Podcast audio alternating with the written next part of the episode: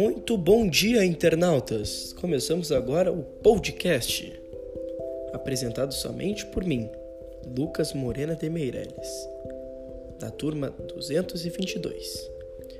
Neste episódio será retratado sobre a desigualdade social na moradia. Os problemas de moradia no mundo manifestam-se de maneira mais intensa nos países subdesenvolvidos. Aqueles que possuem mais limitações sociais terá maior nível de pobreza e desigualdade acentuada. Como poucos sabem, a desigualdade social é a diferença econômica que existe entre de determinados grupos de pessoas dentro de uma mesma sociedade. Logo, se assemelha, claro, à falta de educação básica, poucas oportunidades de emprego, entre muitos outros termos.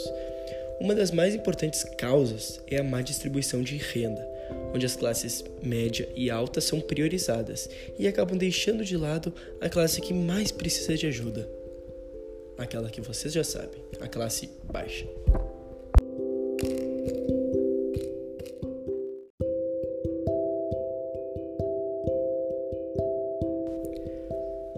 Com isso, levamos em consideração que os problemas de moradia no Brasil e no mundo não são de agora e sim estão entrelados com o processo histórico da urbanização. A urbanização não teve a mesma intensidade em todos os lugares do mundo. O processo de urbanização começou primeiro lá na Europa, que por conta da mecanização do campo acelerou o êxodo rural, fazendo com que os centros urbanos crescessem rapidamente. Assim, o crescimento populacional foi aumentando. Houve diversas modificações na paisagem urbana e com isso as cidades não absorveram o fluxo de pessoas totalmente.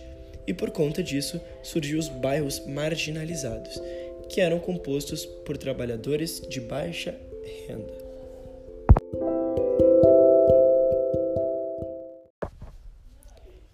Agora vamos falar um pouco do grande Brasil, lugar onde habitamos.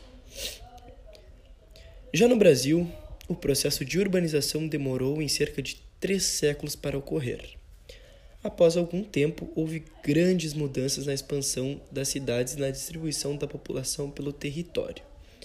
Com todos esses fatores, foi se colocando em evidência a desigualdade social, que, por conta da má distribuição de renda, foi proporcionando o surgimento de termos como a exclusão social, a inclusão precária e a segregação territorial e ambiental.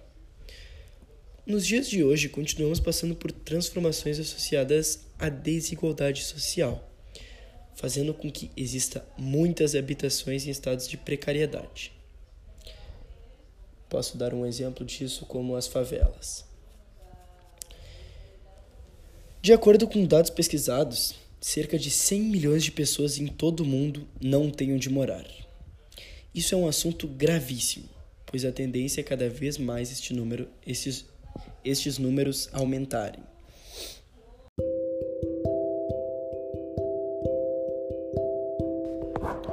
A desigualdade social é algo que sempre vai estar presente na nossa sociedade. Mas existem formas de diminuir com essa desigualdade social. E em minha opinião, eu acredito que uma dessas dessas alternativas para diminuir com a desigualdade social seja um mundo socialista.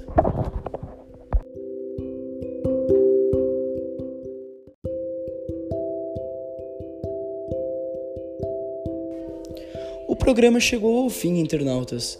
Voltaremos em breve na busca de uma sociedade mais justa e tolerante.